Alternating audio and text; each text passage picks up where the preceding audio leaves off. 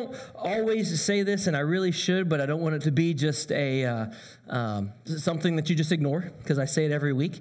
Um, if I could, every week I would send out a thank you card to everybody that's watching or joined us in person um, because it's that awesome that you're here. And I don't get to say hi to every single person that comes in, and I don't get to say hi to every single person that leaves. Um, but thank you, genuinely, um, from the bottom of our hearts, from a staff, from a leadership perspective. It, it, means the world to us that you would join us on a Sunday morning or whenever you watch it throughout the week. Um, it, it, truly, truly does. And I should say it more often, and I apologize for not doing that, but it is so, so true. What a blessing you are. So, if nobody's reminded you this morning that you, in fact, are a blessing, there you go. Consider yourself reminded um, that you absolutely are. All right. Uh, last week, last week we got to look at the first teaching, if you will, of Jesus that's recorded in the book of Luke And as he stood up to read from the scroll of Isaiah. And I don't know if we're back online yet or not, but if we are, my apologies. If you watched online last week, uh, I disappeared for a few minutes, and uh, that was awkward online. And I thought about that in advance. I thought, hey, you know what? They'll be all right. Um, they'll, they'll, they'll figure that out. So uh, he stood up and they handed him the scroll. And from our accounts, it, it, doesn't appear that he requested that scroll. So there was a miracle that took place even that day as they handed out a scroll, and it just happened to be the right one for that day that Jesus knew he would be there and he knew what he would need to read on that day. But he stood and he read, The Spirit of the Lord is on me because he has anointed me to proclaim the good news to the poor. He has sent me to proclaim freedom for the prisoners and recovery of the sight for the blind to set the oppressed free and to proclaim the year of the Lord's favor. And then it says he rolled that scroll back up, he handed it back to the attendant, he sat down back in his seat, and everybody was staring at him. And as they were staring at him, he said, Today, this scripture, the thing I just read, has now been fulfilled in your hearing. And that's the beginning then of his ministry in the book of Luke. He stood and he proclaimed that that ancient prophecy, that famous ancient prophecy about the coming Messiah was referring to him. And then Luke, we talked about last week, uses this. He, he puts it here at a very specific place for a reason to set the stage for the rest of his book to all of his future readers. He first tells them, hey, this is who the Messiah is. This is the kind of Messiah that Jesus will be. Not what everybody was expecting, but this. This is the kind of Messiah. The rest of Luke then shows him carrying out this mission, especially to the oppressed and to the poor and to the sick and to those that weren't part of the in crowd, if you will, of his day. That second goal was to go ahead and at the very beginning kind of tip his hat to the end and say, and by the way, no one's ever going to accept him. From the very first teaching that I record, this is how he will be treated and received from the very beginning. That third thing that he mentions in that first passage was the reality that the Messiah did not just come for the Jews, but in fact came for the Gentiles as well. They, they were so impressed at first at what he said in that moment. They were questioning, yes, because they're like, now, isn't that Joseph's son? Isn't that just a carpenter, Jesus? And as he continued, he shares with them why he wasn't performing any miracles in their town, exactly to that purpose. And when he gets through all of that, they realize, you know, this is a little too much for us to handle. And that mob mentality sat in, and they dragged him out of the synagogue and take him to the edge of town to a cliff to throw him off. Jesus slips away through the crowd, though, because of the chaos. What an incredible way for Jesus to begin his ministry, right? Oh, wow. This is his hometown. I, I, I, still don't think we fully can grasp that idea. It's not like he was with a bunch of strangers, he was some traveling preacher. This is his hometown. This is where he's from. Probably almost everybody in the synagogue that day knew Jesus. It was a small town and it was a close community. This was the beginning then of the conflict that would surround Jesus throughout his entire ministry, every place he went. You know, for some reason, after this moment, Jesus left town. I don't know why. I don't know why he would go somewhere else to preach. You know, I mean, uh, they just drug him out to kill him. But he did. He went a different direction. And he, it says he begins to heal. There's some miracles recorded between last week's text and this week's text. He's healing diseases, he's healing ailments, he's, he's casting out demons. He even calls his first disciples, Peter, James, John, and Andrew He tells them to leave those nets behind and come be fishers of men. Then he recruits a tax collector named Levi or Matthew. I'm really glad Jesus didn't mention that back in Nazareth, because then they really would have wanted to kill him at that point. You're bringing a tax collector in on this? Now we know there's no way you're the Messiah. So our first lesson today comes from a, new place. It takes place just after, just after Jesus recruits Matthew from that tax collector's booth. We studied that story um, before. It was a long time ago, but that story of Matthew is fascinating because there's nowhere where it appears that Matthew goes to Jesus. We know nothing about the relationship between Matthew and Jesus other than Jesus goes to Matthew and says, Hey, come on. And he leaves his tax collector booth and he goes with him, and we just scratch our head like, What happened? Well, I like to believe that Matthew observed some of those miracles of Jesus somewhere along the way. He heard some of those teachings of Jesus. And as he sat alone in his tax collector booth, hated by every single person that came to him, he constantly couldn't get that guy out of his mind. And when that guy approached him, he had no, no other response but, of course, to react and follow in that moment. Our first lesson, if you will, from today, the first teaching of Jesus, it takes place at Matthew's house. You see, after Matthew had been converted, if you will, he invites Jesus over for a big party that night. Now, Matthew also invites a bunch of his friends, right? So you've got a tax collector who is definitely seen as a sinner in their culture. You've got all of his friends there coming over for a party to hear about Jesus. You see, this was so important to Matthew was transformation that was taking place in his life. He wanted all of his friends to meet this guy and find out all about him in an instant. It was that night that he left everything to follow Jesus. So now you've got this party going on. You've got Jesus, who they've already tried to kill. You've got Matthew, who they would love to kill. He's a tax collector. You got a whole bunch of that sinner's friends, a whole bunch of more sinners hanging out at the party that night. Plus, you got a few fishermen who've decided to start following Jesus. It's the perfect place for the religious leaders to come up and find Jesus and begin to accuse or condemn him in that setting. Now, according to Matthew and Mark, there's another group of people involved in this scene. It says that some of John the Baptist's disciples had showed up. Now, John the Baptist would still be alive at this point, uh, he hasn't been executed yet. Why on earth were they there? Well, if you were with us or, or you've gone back and studied, uh, John the Baptist, when he began his ministry, he did things very differently. When we looked at John, he was set apart as what was called a Nazarite. And that put some rules and regulations and things he was doing in his life as his parents set him aside, set apart for God in this way. And a couple of those things, we couldn't cut his hair and he couldn't drink wine. And so he had been set apart. He removed himself from these things, these things like this party. He, he didn't attend those kinds of things. His disciples didn't attend those kinds of things. He lived in the wilderness. He separated himself from a lot of those temptations of everyday life. And plus, him and his disciples were known for the times they would spend fasting and praying so it's no wonder that some of those disciples might have heard what was going on and gone to approach Jesus because their John had told them that this is the Messiah. This is the Lamb of God. And so they're scratching their heads going, well, now, if this is the Lamb of God, if this is the Messiah, then how can he be so different than us, the followers of John? How can he act so different? How do his disciples get to do things that we don't get to do? That's not fair. They're human. They would have been thinking such things as that. How's that possible?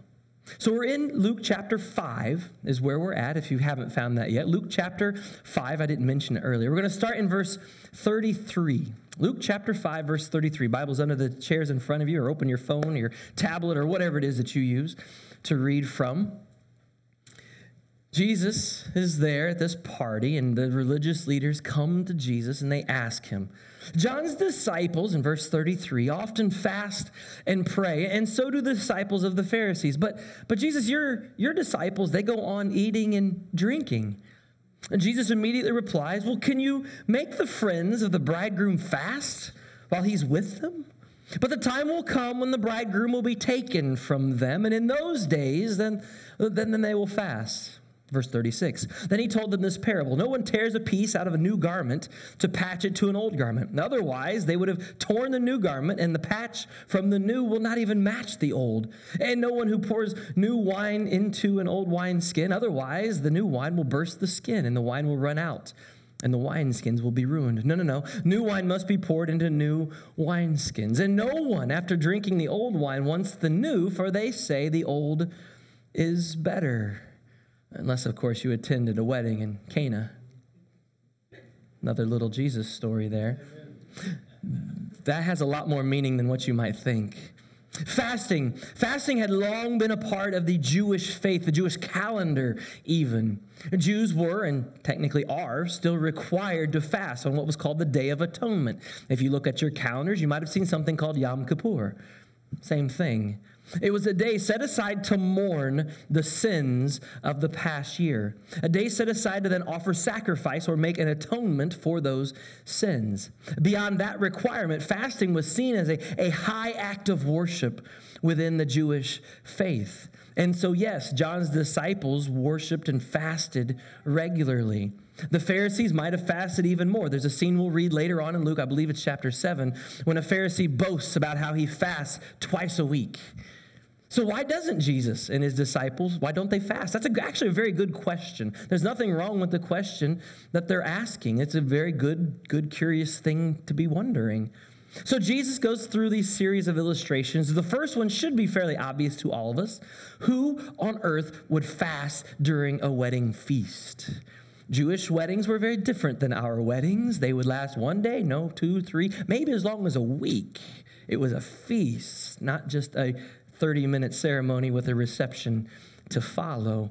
And you would have been insane to not eat and drink during that time. There was too much goodness to enjoy. As a matter of fact, it might be the best meal that you would get the entire year or however long it was between weddings that you were invited to.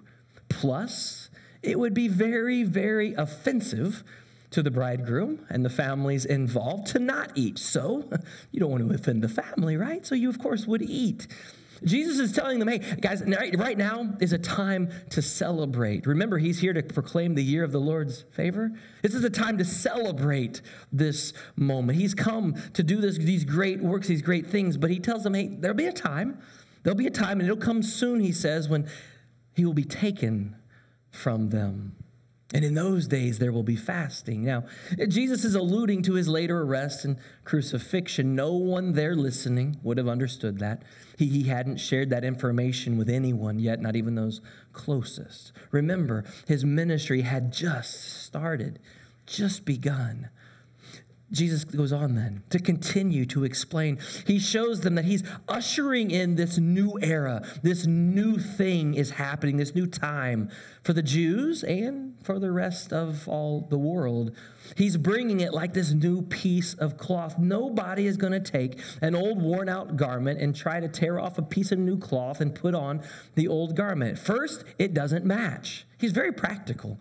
It wouldn't even match, it wouldn't look right, it wouldn't make sense to do that. But then he goes on and he says, well, the reality is you, if you put the new cloth on, it wouldn't work because when you washed it, the new fabric would shrink away from the old fabric, thus tearing it and thus ruining both pieces of fabric. It wouldn't make any sense to do this. It would make both things useless. In other words, folks, what I'm doing, what I'm saying, what I'm bringing really doesn't mix well with a lot of those old traditions and old things that you uh, have established.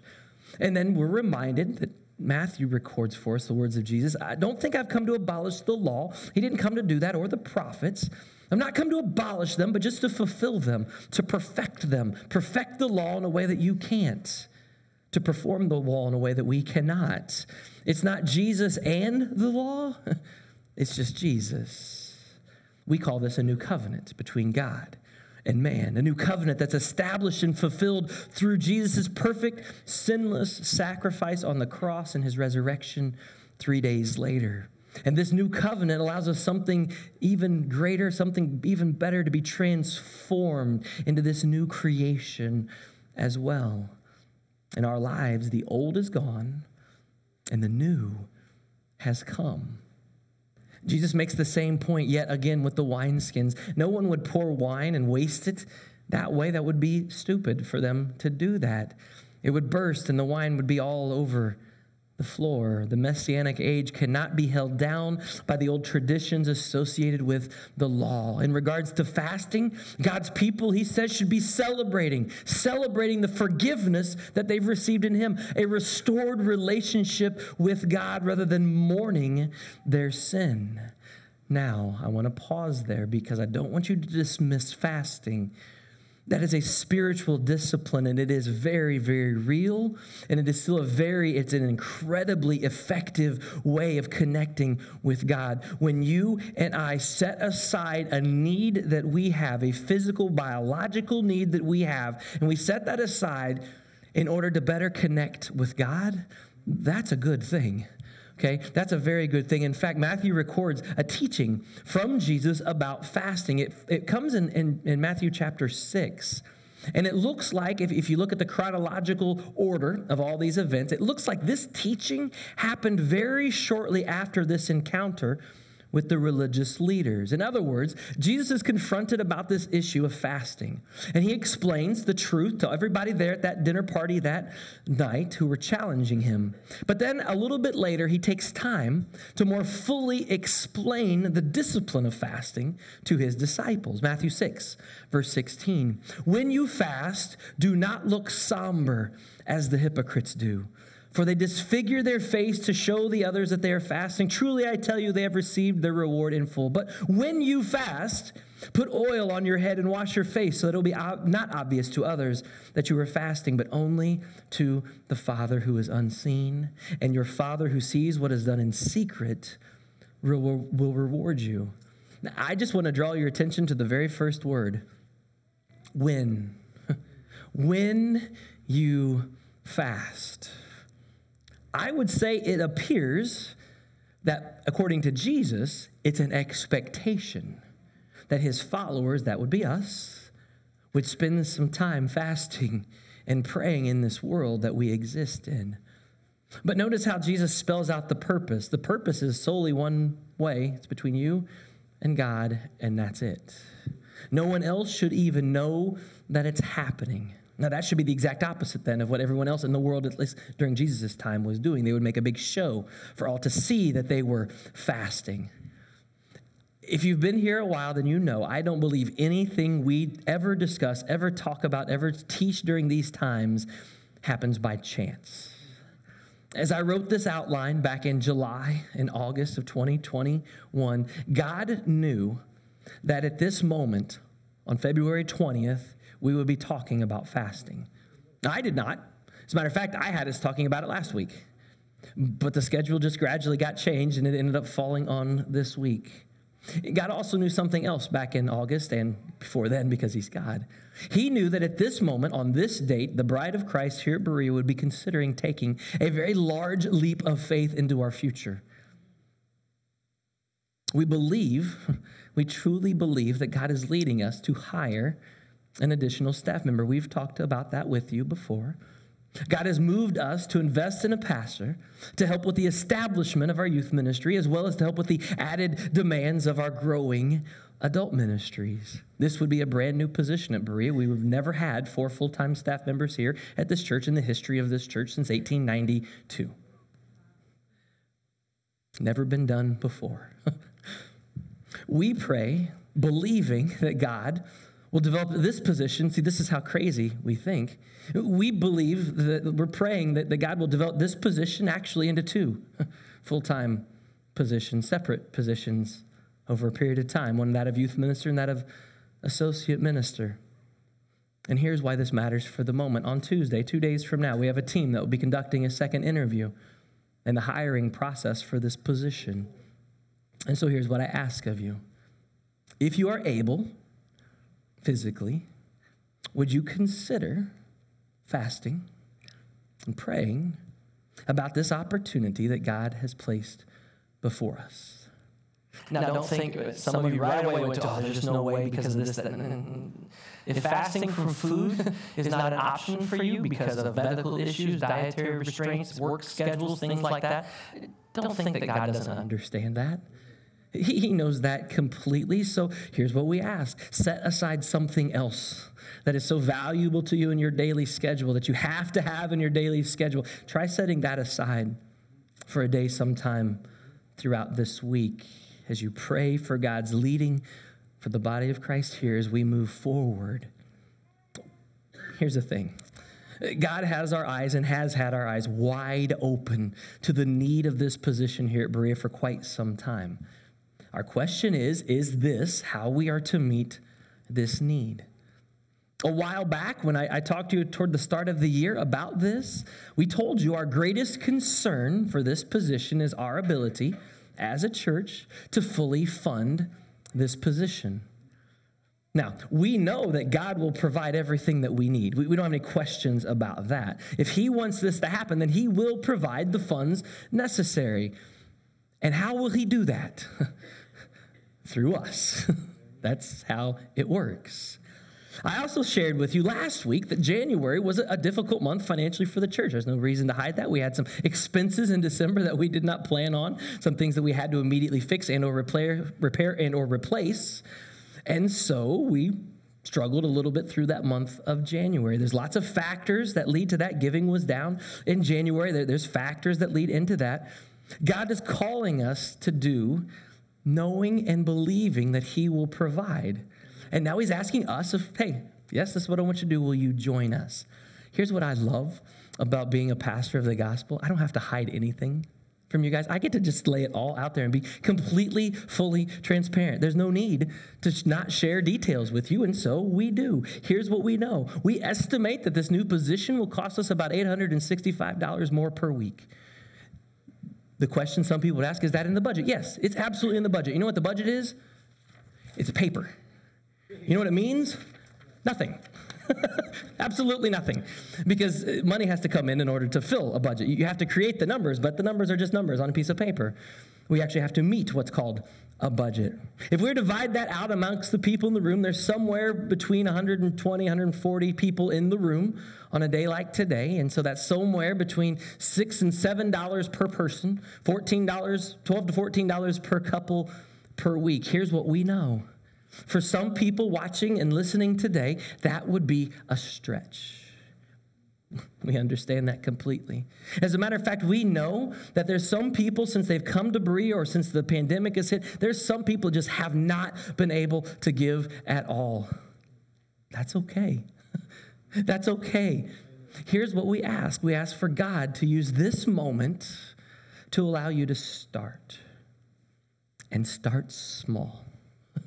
Start small. Ask God what to give you. See, because the reality is the amount doesn't matter. God will provide what we need. What matters is our hearts in the situation. Do we trust that God will provide all that we need? I think we as a church leadership are going through a test. Do we trust that God, it doesn't look like we're going to have what we need? Do we trust that God will provide what we need? See, see, the reality is for some of us to drop an extra 20 in the offering each week would be, we wouldn't even notice it. And for others, even more, wouldn't even consider it, wouldn't matter at all to us, while for some, just a couple bucks would be a stretch. God knows that. God knows that. It's between you and Him. We want you to listen for His voice and His leading because we know that God will provide for this position, but we have to ask believing, and we believe He's asking us to step out on faith and to trust Him to do it.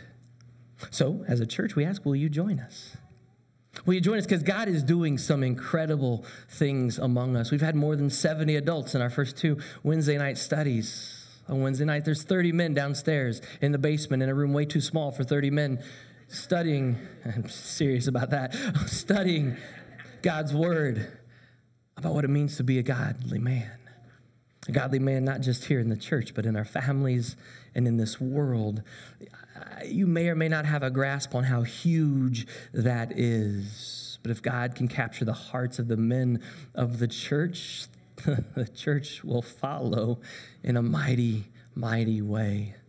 Look at how God is at work among us.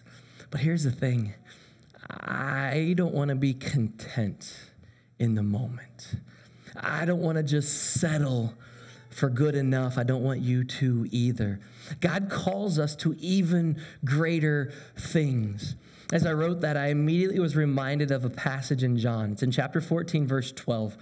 Jesus is talking with the disciples and he says, Very truly, I tell you, whoever believes in me will do the works I've been doing. Oh, and they'll do even greater things why? Well, because I'm going to the Father and, and I'll do whatever you ask in my name, so the Father may be glorified in the Son. You may ask me for anything in my name and I will do it. I'm imagining as Jesus is speaking those words and his 12 disciples sat around listening, were they laughing? right. You're crazy. Jesus, there's no way we could ever do the things you've done. There's just no way. It could never happen. Casting out demons, healing the blind, the lame to walk. Jesus, you raised the dead. Did you forget that? There's no way. Until Acts 2. If you haven't read Acts 2, I would challenge you to read Acts 2 this week. There was a way, and it happened, and his spirit descended upon them and everything changed, and those greater works began to happen. And the really cool thing is that day that Jesus' words came to life through that Spirit, that same Spirit is alive and well among us today. And if you believe in Jesus today, then you have access to that same Spirit within you today. And He can do even greater things. He promised, He doesn't break promises. And so, God, we are seeking Him in this moment we, the church, want to reach out in new ways to those around us. We want to build up your people stronger, strengthening them against the attacks of the evil one, your people, your families, everyone that's associated. In church, we cannot wait to see what God does in this moment. But we also can't wait to see what He will do next. You see, there should always be this sense of excitement within the bride of Christ. Think about it. First of all, as individuals, are you excited that you are filled with the Holy Spirit of God? Because if that doesn't excite you, there's something wrong. Beyond that, are you excited to be part of His plan? You are a part of His plan to seek and save the lost in this world. You, every one of you, are a part of that plan to reach the lost, the confused, the dying around us.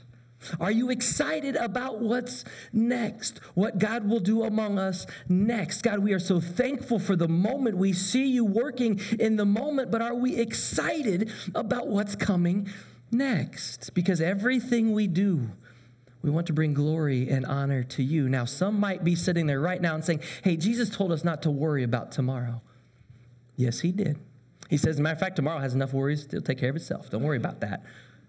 But you know what? He never said not to be excited about tomorrow, did he? Because we should naturally should be excited about tomorrow. Here's the reality. Let me explain to you why you should be excited about tomorrow. You only have two options for tomorrow. Did you realize that? There are only two options. Option one is God gives you another day. He gives you another breath in your lungs, another opportunity to live, another opportunity to enjoy this incredible creation and share His Son with those around you. That's option one. option two is you're in His presence. That's pretty exciting too. That's it. That's all you have in life. These are your only two options. There is nothing else. As a believer, should you be excited about both of those? Yes. We should always be excited about tomorrow. Will you join us as we move ahead in faith?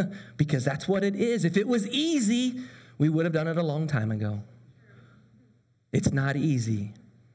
As we pursue God in this moment, will you help make help us make this dream a reality? There was a pastor, the pastor of the church that I grew up in, he had a phrase that he would use quite often. He said, If that doesn't light a fire under you, then your wood must be a little too wet. It's a true statement. Jesus closes with a third illustration, one that you might take two different ways. I don't know which way you took it when you first read it. He shares with us that, that after drinking the old wine, nobody, nobody wants the new. You see, their, their minds are already made up. They won't even try the new wine. You see, they're comfortable with the way things have always been. The old way is what they know, and that way, of course, is best, right? Jesus knows that some of those listening will never respond to the new ways of the Messiah. Some people don't want to change. You know, that's still true today, both inside and outside the church.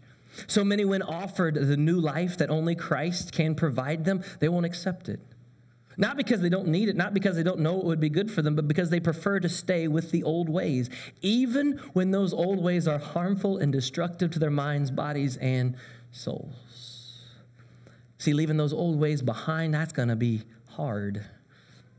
That's why you and I We've got to share our stories with them. We have to show them the difference in Christ. They need to see what Jesus has done in you so that they can dream about what Jesus might do in them. Never when I wrote that out, I was like, God, I really like that. Well done. Never thought about it that way. I'm going to say that again in life. They need to see what Jesus has done in you so they can dream about what Jesus might do in them. Jesus is challenging us in the church to begin to take a new path moving forward. The old ways, hey, they were great. This church started in 1892, it's still here. Obviously, they've worked to some degree of effectiveness, but could it be even more effective? The old ways, they worked, but I got some new plans for you. And in order to accomplish those plans, we got to make some changes. We got to do some things differently. Remember, we will never become who God wants us to be by remaining who we are. And that goes for us as individuals, and it absolutely goes for us as the church. So, are you excited? Are you a little nervous? Because I am. I put on a good show. I'm nervous, but it's a different kind of nervous. It's a standing in line for that new roller coaster kind of nervous. Yeah, we know the thrill of following Jesus, but we can't quite see over that first hill just yet. so we're not quite sure what to expect. Will you join us this week if you're able? Fasting and praying. That meeting takes place at 6:30 on Tuesday night. Got no reason not to tell you all the details. Will you be willing today to specifically pray for your church, for the bride of Christ here at Berea, and our path moving forward. That altar is open to pray, not just prayers for you, but to, to pray for the bride of Christ here, to pray for the leadership here, to pray for the team that's doing the interview, to pray for the candidate that's in the interview, to pray for our future. And where is God leading us to pray that that excitement that should be a part of the body of Christ? Let's be honest, we've all been in lots of churches that you walk in and it just kind of feels dead. There's just no excitement. There's no emotion. There's no nothing because it's just business as usual. That's not the way the church should be. There should be just an aura of excitement. When you walk in the room, you should just feel like, what's next? God, what are you going to do today? I'm here. Thank you, God, for allowing me to be here. What are you going to do today in me and in this church? And God, where do you want us to go as we move into the future? If you'd be willing to pray today, please do. Father God, we pray that we are fully seeking your face, your will, your desires for us as individuals and as the body of Christ here, we know you're in charge. We give you the keys, the vehicle, the, it's all yours. Father, it's an honor to get to ride in the back seat.